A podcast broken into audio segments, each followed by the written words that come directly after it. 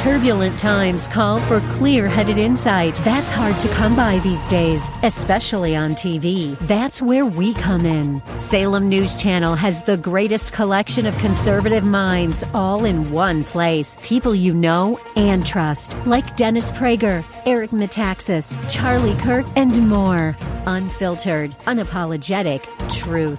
Find what you're searching for at snc.tv and on Local Now, Channel 525. The following program is sponsored by the National Prayer Chapel.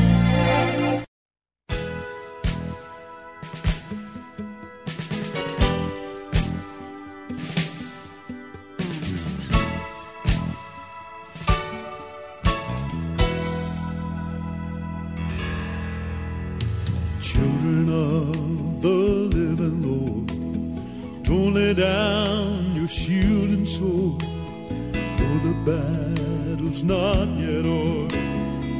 Don't be deceived, my friend. We must take a place with the brave and true, numbered with the faithful few, doing all that we know to do in the battle for the Lord. Gotta keep marching on in Jesus' name. Marching on and His love proclaim. Marching on till the battle is over with the blood-stained banner raised. Gotta keep marching on in victory. Marching on till home we see. Till we hear the mighty trumpet sounding, we gotta keep marching on.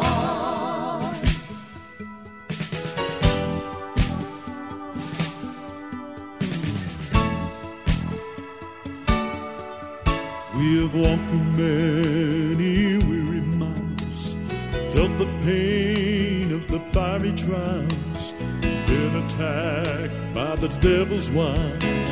Still the church marches on. We have been redeemed from Adam's race, sealed and purchased by his grace, heading to a better place, surrounded by an angel band.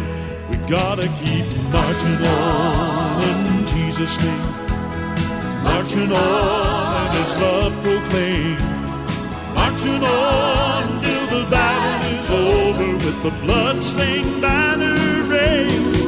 Gotta keep marching on victory, marching on till home we see, till we hear the mighty trumpet sounding. Gotta keep marching on, marching on in Jesus' name, marching on in His love proclaim. Marching on till the battle is over with the blood-stained banner raised. Gonna keep marching on in victory. Marching on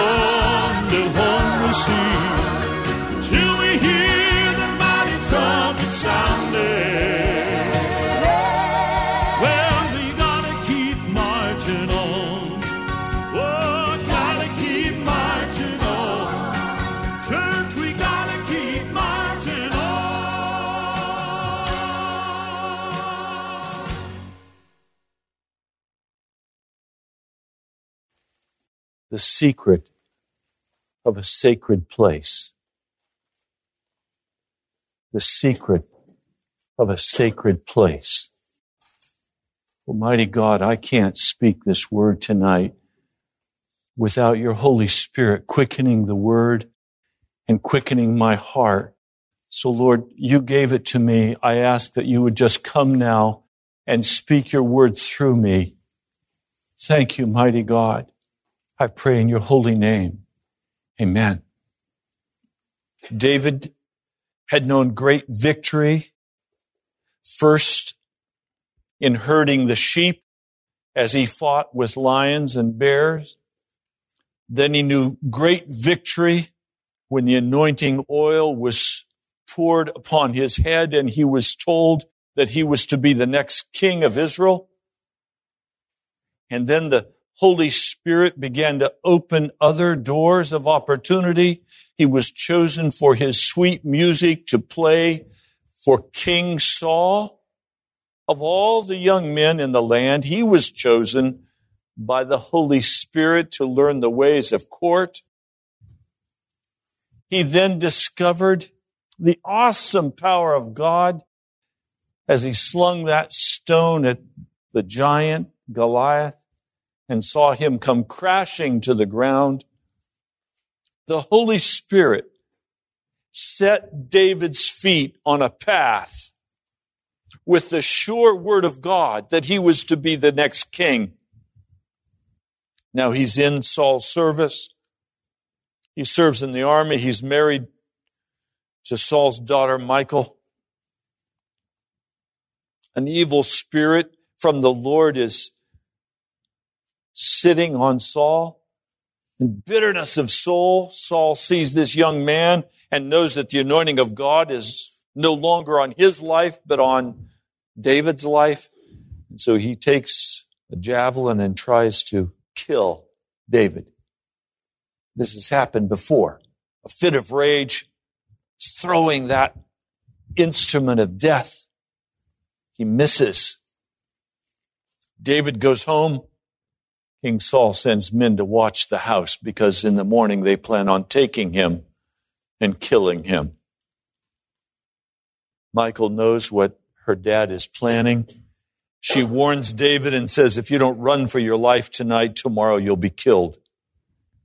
We find that in 1 Samuel, the 19th chapter. Michal let David down through a window and he fled and escaped. Then Michal took an idol and laid it on the bed, covering it with a garment and putting some goat's hair at its head. Of course, you know, Saul sent men she said, David's sick in bed. They went back and reported this to Saul, and Saul said, Bring him in his bed. Let's kill him right there. Saul says to his daughter, Why did you deceive me like this and send my enemy away that he escaped? And she said to him, He said, Let me get away. Why should I kill you? So you, you know already that she's a liar, but she's worse than a liar. She doesn't love her husband. He runs. She stays. She should have been out that window with him and going wherever he had to go. We find later that mom and dad went with him. They fled. Brothers all fled. The whole family fled with him. But not Michal. She wanted to stay with her daddy. She wanted the privileges of court, even if it meant total compromise in her life. Judgment came on this woman. She was given to another man, had no children. Finally, David demanded as a political deal that she be returned. And she had a scornful heart of David. And the scriptures tell us she never had a child. Barren. Because she was disloyal dishonoring the name of God, not honoring the man anointed by the Holy Spirit. But note what happened with Saul. David flees to the one person who can give him direction. He flees to the prophet Samuel. Now, why would he go to Samuel? Well, I can tell you why I would have been headed to Samuel. I would have been saying to Samuel, your anointing of me has brought nothing but trouble on my life. Did you mean what you said when you poured that anointing oil on me? Or did you miss God, Samuel? Does God really mean to make me the next king, or am I going to die in the wilderness? Because right now it looks like I'm going to die. The whole nation has turned against me. Look, I was the one who took Goliath out. And now they've turned against me. Well, that's when Samuel would have been saying, believe everything the Lord has said. It's true. You're going to be the next king. So they spent time talking together. Saul sends men, they fall out in the spirit. Sends another company of men, and they fall out on the ground in the spirit. Third time, and finally, Saul himself comes to kill David because he's camped out with the prophet Samuel. And for 24 hours, King Saul's laid out unconscious on the floor, stricken by the Spirit. David runs. Where's he run now? He runs back to Jonathan to try to negotiate a peace deal with King Saul. Wouldn't you have done the same? He's second in command of the kingdom.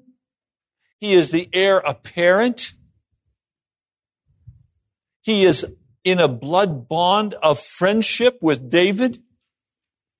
Isn't there some way we can get this life worked out so that I can once more be at court? David is willing to do almost anything to avoid the wilderness. Don't cause me to flee from my life. You understand, his marriage has crumbled. David's never going to want to go back and really love this woman again. He wants her for political reasons, but not because he loves her. He can't trust her. His finances are all being destroyed. He's losing his land. He's losing all of the life he has cherished and built up. Everything David has known is now crumbling in his face. He is being destroyed. And yet Saul has said, I'm going to kill him. And Samuel has said, you're going to be the next king. Sound familiar to any of you? Yes, God is going to use you as He destroys your life. God loves you. As everything seems to crumble around you, and you're saying, What's going on? Is this how God treats people He loves? Absolutely. That's how God treats people He loves. That's what Hebrews, the 12th chapter says. So David now cannot negotiate. Jonathan tries to negotiate, and for his attempt, his father tries to kill him at the dinner table. This is a violent man. So, what's David going to do? What would you do? David, remember, has the anointing of the Holy Spirit on his life when you have the anointing of the Holy Spirit on your life and everything else crumbles around you, there is only one place you can go, and that is to a sacred place. You know that a sacred place is your only place of refuge. Now we say today, Jesus is our place of refuge. That's true. But this is the house of the Lord, and you are here tonight for refuge. Or you wouldn't be at the National Prayer Chapel. You didn't come here for a dog and pony show. You didn't come here to be entertained. You came here because it's a sacred place, because the presence of God comes to this house. You came as David came to a sacred place. So what's the secret of the sacred place. What do you gain by coming to the house of the Lord? Now, some people come to the house of the Lord and they go home and they never got a thing. They maybe got some good feelings. They maybe got scratched a little bit where they hurt. But they leave without the secret of the sacred place there is a secret that you have to know and understand if you're going to walk in the anointing of the Holy Spirit. The secret is this behind the ephod. You understand what the ephod is? It's that garment that had the Urim and the Thummim on it. It's believed that the Urim and the Thummim were used to ask God questions. And if the answer was yes, the right stone would light up. If the answer was no, the left stone would light up. There was a, a way they could get a direct answer from God. This is the ephod. Well, we think that the ephod is the secret. If I can come to the house of the Lord and I can pray through and get an answer, then I'm set. That's not the secret. The secret is what's behind the ephod. Do you know what was behind the ephod? A sword. That's the secret you get in the holy place, in the sacred place You get a sword. That's what David got at the temple of God, at the tabernacle of the Lord. He got a sword. The sword is an offensive weapon. It is not a defensive weapon. It is an offensive weapon. He did not get a shield. He got a sword. Now, he got something else, but it wasn't a secret. It's why everybody went to the house of the Lord. He got bread, but he got holy bread. He got the broken body of Jesus. So now he leaves the house of the Lord and he has bread to eat and he has a sword. Now, if you leave this house tonight and all you've gotten is some bread, it was worth coming. But you could get killed on the way home. You need to leave here tonight with a sword in hand, ready to do battle. If you leave the sword behind, you will have no victory between now and Sunday. Sunday, you have a chance to pick the sword up again. If you leave without the sword, you'll have no victory. You have to pick the sword up and walk out of here with it and understand what you have in your hands and you have to understand how to use it. So let's look at it. In Romans, the eighth chapter, and we will look at several passages. Verse 12, Romans, the eighth chapter, beginning with verse 12. Therefore, brothers, we have an obligation, but it is not to the sinful nature to live according to it. For if you live according to the sinful nature, you will die. But if by the Spirit you put to death the misdeeds of the body, you will live. So number one, the sword of the Spirit is to be used against the misdeeds of the body. Your body. It's a life and death issue. Because those who are led by the Spirit of God are sons of God. For you did not receive a spirit that makes you a slave again to fear, but you received a spirit of sonship, and by him we cry, Abba, Father. The Spirit himself testifies with our spirit that we are God's children. Now, if we are children, then we are heirs, heirs of God and co-heirs with Christ, if indeed we share in his sufferings, in order that we may also share in his glory. If we share in the battle, there is no suffering if there is no battle. I'll look at another passage with me. The book of Ephesians, the sixth chapter. I'll begin with verse 10. Finally, be strong in the Lord and in his mighty power. Put on the full armor of God so that you may take your stand against the devil's schemes. For our struggle is not against flesh and blood, but against the rulers, against the authorities, and against the powers of this dark world, and against the spiritual forces of evil in the heavenly realms. You understand what I'm saying to you?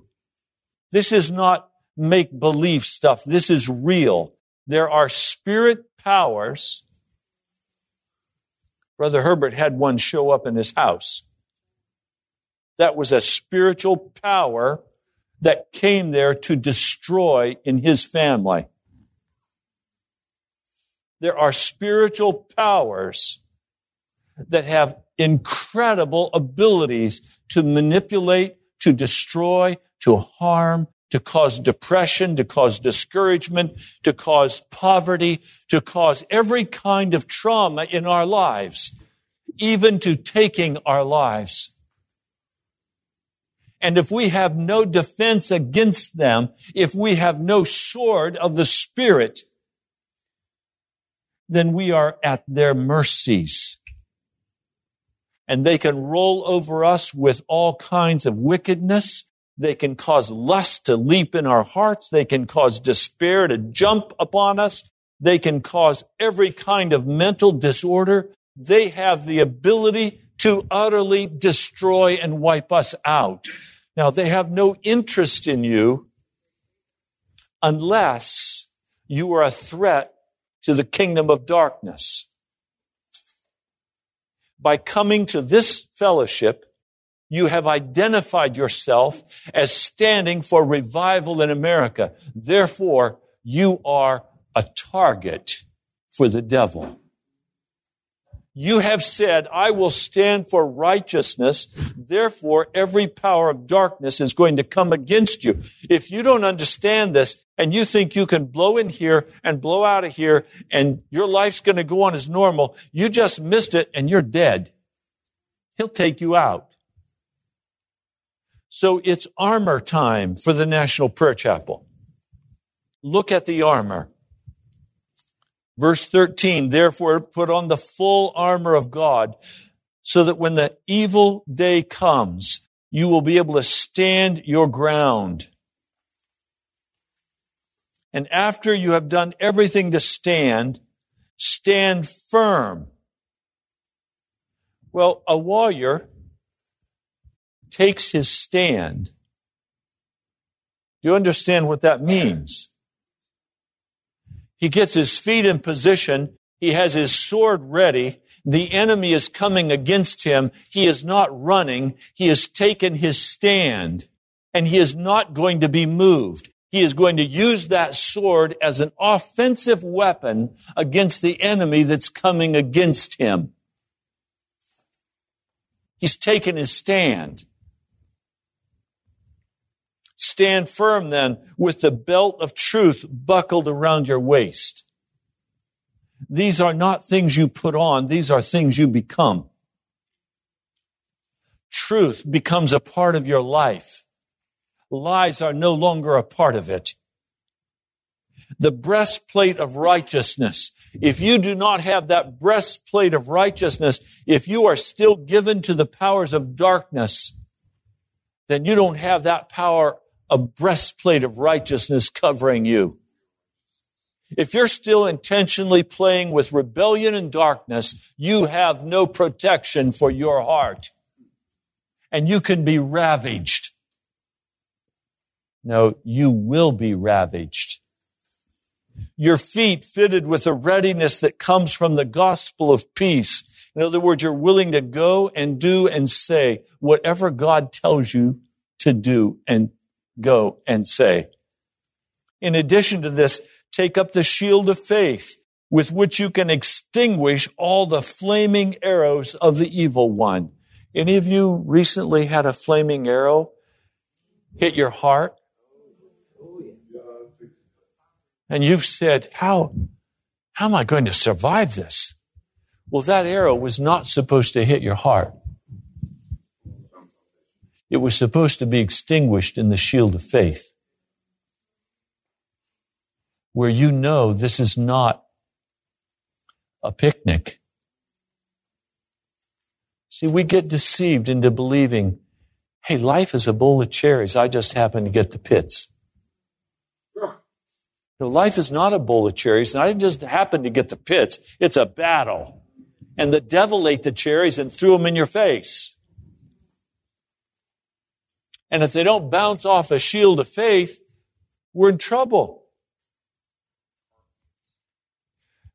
Take the helmet of salvation, knowing where I stand with God, and the sword of the Spirit, which is the Word of God. Now, if I read that correctly, it's saying that this scripture is an offensive weapon. In fact, it's the only offensive weapon I have. And sometimes sin will come at us and we'll say, I renounce you in the name of Jesus. And it's like it bounces off. Nothing happens. I plead the blood of Jesus over you, and it bounces off. Nothing happens. Why? You've got to use that sword. You've got to know where and how to use that sword to destroy that power that's coming against you, that would destroy your mind and your heart and take your soul to hell. Now, fighting with the sword of the Spirit is not real complicated. I mean, I can imagine. Can you? The devil comes at me with some lying thing. And I say, okay, devil, let's sit down and have a Bible study. I don't think so. Before I even get started, he'll have his sword sunk into me and I'll be dead. No, it's a matter of taking the sword of the Spirit, setting my feet, and I'm ready to take you on. The devil comes into some of your homes and he causes bitterness and anger and disruption. He causes everything. It's an open sieve. The devil is welcome to come flying in anywhere he wants to come in. It's like you have a sign on your front door. You know, when I was a kid, I grew up in Laramie, Wyoming. There were a lot of hobos in town. They'd come into town, they'd begin going to certain doors. They wouldn't go to every door. They'd go to certain doors. I asked my dad, how do they know to come to our door? Because they'd always come and knock on our door and say, I'm hungry. You have something around here I could do to help you. I earned some money, earned some food, just a meal. And dad would always say, sure. And he'd put him out on the wood pile to chop the wood, or he'd put him out doing something. And they'd go in the house and get a big dinner ready for him. Well, I said, Dad, how do they know to come to our house? So he took me outside. And he showed me. There was a mark on the front of our house, put there by the hobos, that meant our house was hobo friendly. so they knew to come to our house. We were a hobo friendly house. That was part of the ministry that mom and dad wanted to do. We call them today homeless people. Sometimes we had a spare bedroom. Sometimes dad would invite them to come in and spend the night with us. Some of you have the sign of the devil on the front of your house. This is a devil friendly house. You're welcome to come on in here. You can beat me up anytime you want to beat me up. You're welcome to come in here and bring your lies anytime you want to bring your lies. Anytime you want us to get mad and have a fight in this house, just come on in, Mr. Devil. We'll have a fight.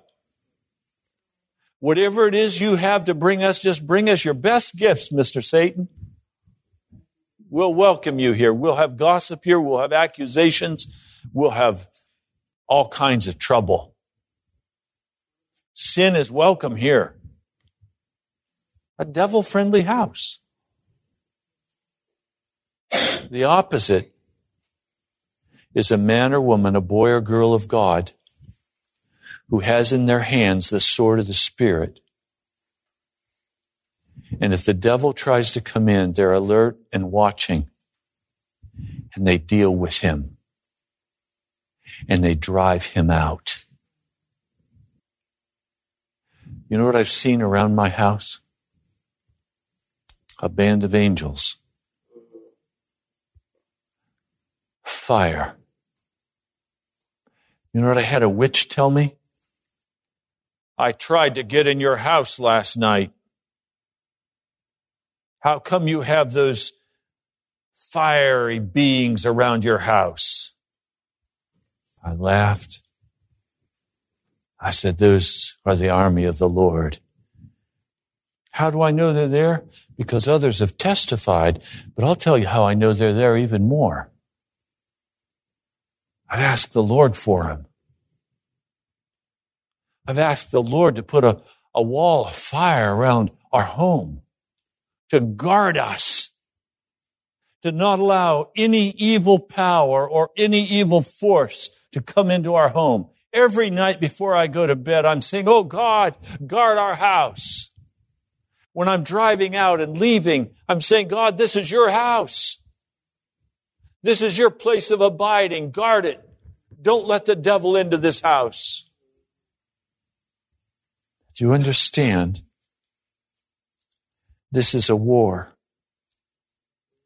There are powers in the spiritual realm that are more real than any revolver or any rifle or any shotgun. And their intent is to maim and kill and destroy, that our hope will be lost.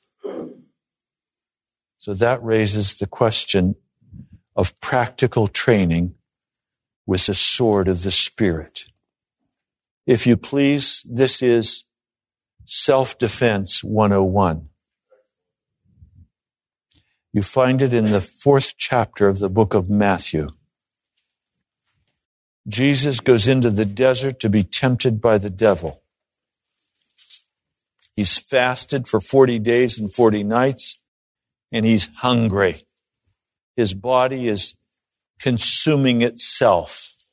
He needs nourishment. And the devil comes to him and says, If you are the Son of God, tell these stones to become bread. The devil is a very boring character. He does not have many avenues of attack. If we can understand his three basic attack areas, we know where to cover. The first and foremost place that the devil always comes is he comes and says, You're having a hard time, aren't you? He comes and sympathizes with our hard time so that we will enlarge upon how hard our time is. Oh, yes, Mr. Devil, it's miserable. It's just terrible the way I'm being treated. I'm being spoken to in a way that nobody should, nobody should speak to me that way. He says, you know, you're right. The devil loves to come and sympathize with God's people. He comes and knocks on our door and he says, I'm so sorry God's treating you so badly. Why don't you just go ahead and use the skills and talents that you have just do it yourself. If God's treating you so badly, why don't you just go ahead and do it yourself? God's not going to take care of you. You're going to have to do it. No, don't give to God what He's asked you to give. Don't even give to God what your heart wants to give because if you give God $5, you're just out $5. It's a con game. God doesn't care about you. That's what he comes and says. Lose your wife, lose your home, lose your car, lose your retirement. Devil comes to see, see what God does. This is what happens when you get serious about serving God. Remember Job? Yes. Well, you're Job with no increase. You're going to die. God was good with Job you're unrighteous. Job, he was righteous. You're not righteous. So why don't you just go ahead and do it yourself? Because if you don't do it, it's not going to get done. You better pick up those side jobs. You better skip. You don't even want to go to the house of God. You want to go make some money. Because the devil knows the place where you're going to get the sword that you could take his head off with is at the house of God behind the ephod. He doesn't want you to show up at the, at the men's prayer meeting or at the women's prayer group. He doesn't want you to show up there. He wants you to be isolated by yourself where he can pick you off. He wants you where he can work confusion in your mind.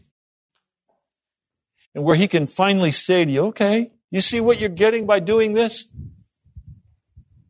Now just go ahead and use the ability you have and make things happen. That's such a simple argument. And he uses it so very well.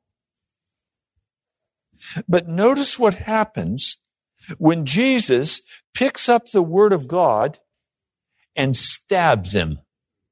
Verse 4 It is written, Man does not live on bread alone, but on every word that comes from the mouth of God.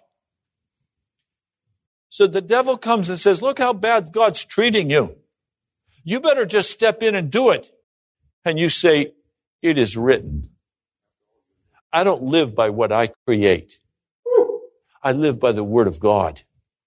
Everything God has said is true. What a difference it would have been for David if when he was leaving his home, when everything was being destroyed around him, if he had taken a position and said, God said I would be king. Everything God has said will be true. He would have saved himself a miserable, miserable time at Ziklag. But it was at Ziklag that finally it says he got comfort. He encouraged himself in the Lord and his deliverance from the wilderness journey was when he encouraged himself in the Lord. What would have happened had he encouraged himself in the Lord years earlier? See, this is what God is trying to get at in this fellowship. He's trying to get at this issue that man does not live by bread alone. Yes, we need to go to a giant grocery store, but that's not where we live. We live on the word of God. And when we put that into the devil's face and we find comfort in the word of God, he has nothing more to say to us. But he has another line of attack.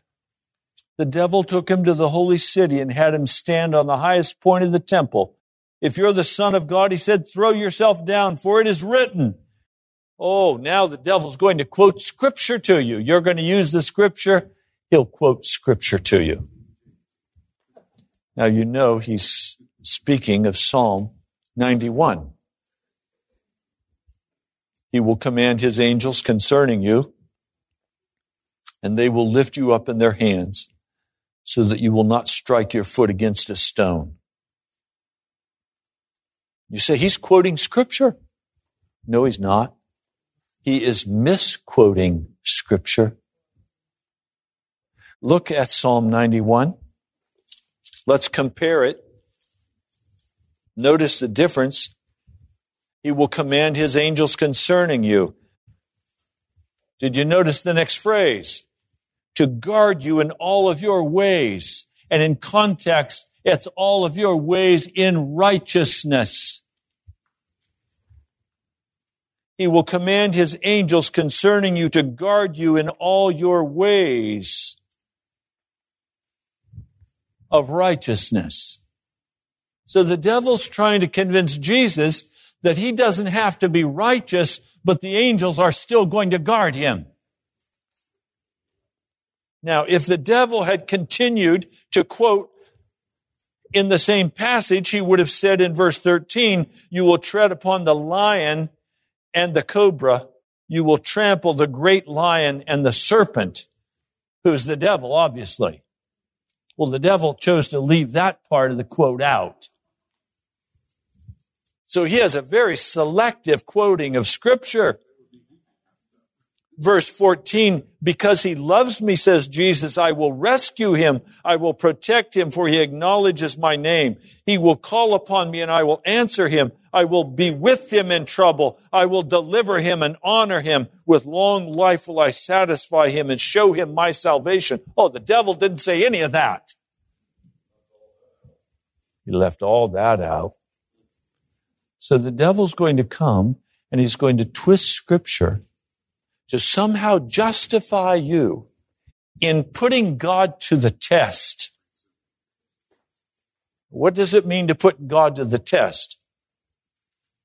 Taking an action that is for me, where if God doesn't step in and deliver me, I'll be destroyed. Most often it's done by kiting a check. Okay, I've got to do this. God knows I, I've got to pay this bill. I've prayed about it. God's just going to have to make sure it's covered. Just tested God. No, my car's broken down. I've got to have it repaired. I've, I've got to go to work. I've got to do this. I've got to do that. I've got to do this. Here's the plastic. I'll cover it. I'll trust God to give me the money to pay for it. God's not going to give you the money to pay for it. He's going to let you lie down in torment. He did it to me time after time after time. Where I test God and I say, okay, this is what I need.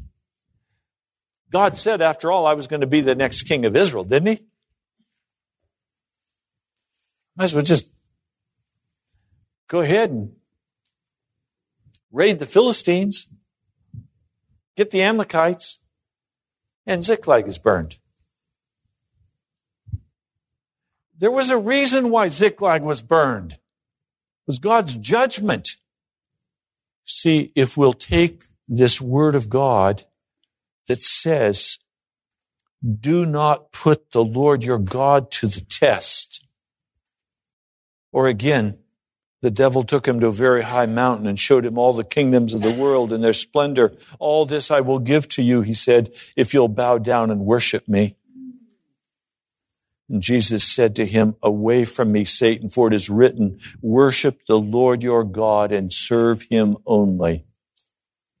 See, these are just very brief, short passages of scripture that are used to utterly diffuse the devil's power so that he has no influence on my thinking or on my actions. So the despair and the discouragement comes against me. What do I say to the devil? Well, I might, I might quickly uh, give him this passage in the eighth chapter of the book of Romans. Verse 31. If God is for us, who can be against us? Take it, Mr. Devil, on the chin. God's for me. He's not against me. You can't bring any charges against me, devil. This is what the scripture says. Who shall separate us from the love of Christ? Shall trouble, hardship, persecution, famine, nakedness, danger, or sword. Any of you suffer anything that bad this week? Some of us have had hardship this week. Some of us have had some persecution this week. None of us, I would guess, have had any famine from our appearance. And none of us have had nakedness from our appearance. Have you faced death? Some of you have. No, in all these things, we are more than conquerors through him who loved us. Mr. Devil, Jesus loves me. I'm a conqueror in the name of Jesus Christ. Do you understand? You don't read these scriptures just to be entertaining yourself. You read these scriptures because they are sharp swords of the Spirit to be used against the devil when he comes against you with his lies and his half truths and you lift up the shield of faith and you say, I will believe this word of God. God has said to me, I am going to establish the National Prayer Chapel in one day. I've been waiting now for years for that to happen. Because I have waited, does that mean that the promise is any less sure? No, it simply means I'm one day closer to the fulfillment of what God has promised me. So my heart is lifted up and I rejoice in Him because what He said to me was true. I've gone back to the Lord and said, Lord, did I miss you? Was that just the devil fooling me? Did you really mean that you would establish a church in one day and that revival would break out? Did you really mean that, God? And Jesus has confirmed that to my heart time after time. Now, if I go back and ask him, he won't say anything about it. Just silence. You know why? Because he said it, and he said it, and he said it. Now he expects me to take the shield of faith and lift it up and no longer allow the devil to pierce my heart by what the circumstances seem to be. We talked about if you don't get to Jesus, someone in your family is going to die. And that's true. But you understand when you get to Jesus, what he's going to do? He's going to put the sword of the Spirit in your hand and tell you to go to fight. He's going to tell you to go to war. He's going to say, here's my word. Use it against the devil. Fight with it. When I started this journey in the prayer closet, committing an hour a day to pray, after 10 minutes, I was out of everything I had to say, and I'd said it twice already. I didn't know what else to say. I mean, how long can you moan? How long can you whine in the prayer closet? Well, I finally learned to get that down to quite an art. But God never answered my whine. I went days at a time when it seemingly all I could see when I would bow my head and I'd lay on the floor and I would weep before the Lord, all I could see is a fence in front of me. It came to the place I no longer wanted to close my eyes when I prayed because when I closed my eyes, all I could see was a fence. I knew I was fenced out of the kingdom of God. I could not get to God. There was a fence there. It was not until I began to pick up the scriptures and use them as an offensive weapon that I began to gain victory in the prayer closet. When I began to pick up this word and read it aloud to God and say, I stand that your word is true. My circumstances don't look like your word is true. But that's the devil messing with my vision. That's my human inability to understand. Your word is true. And I began to pray the scriptures and stand on them and not give up and not back up. And that's when God began his credible deliverance in my life. That's when God brought Jan.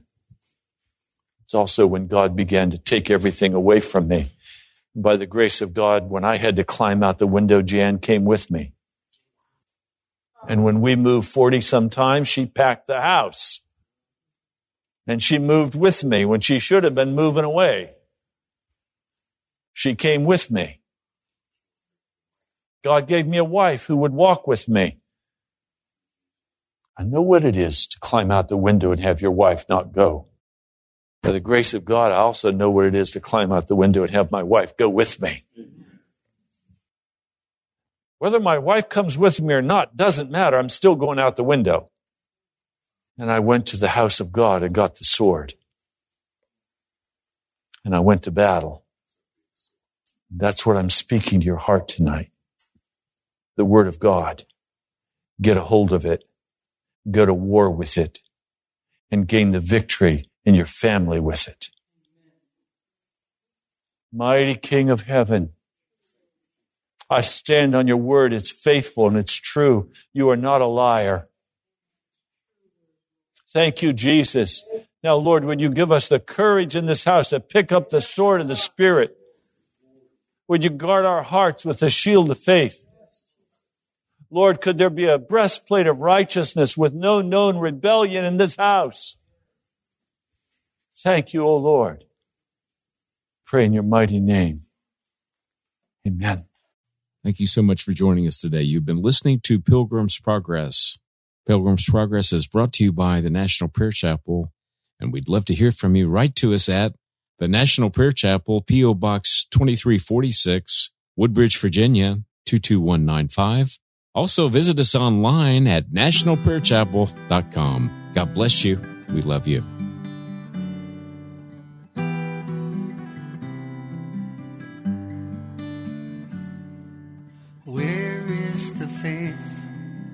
Where is the fight? Where is the search for holy desire? Where is the power that we once knew long ago? I want to know. Let the church rise up. Let the church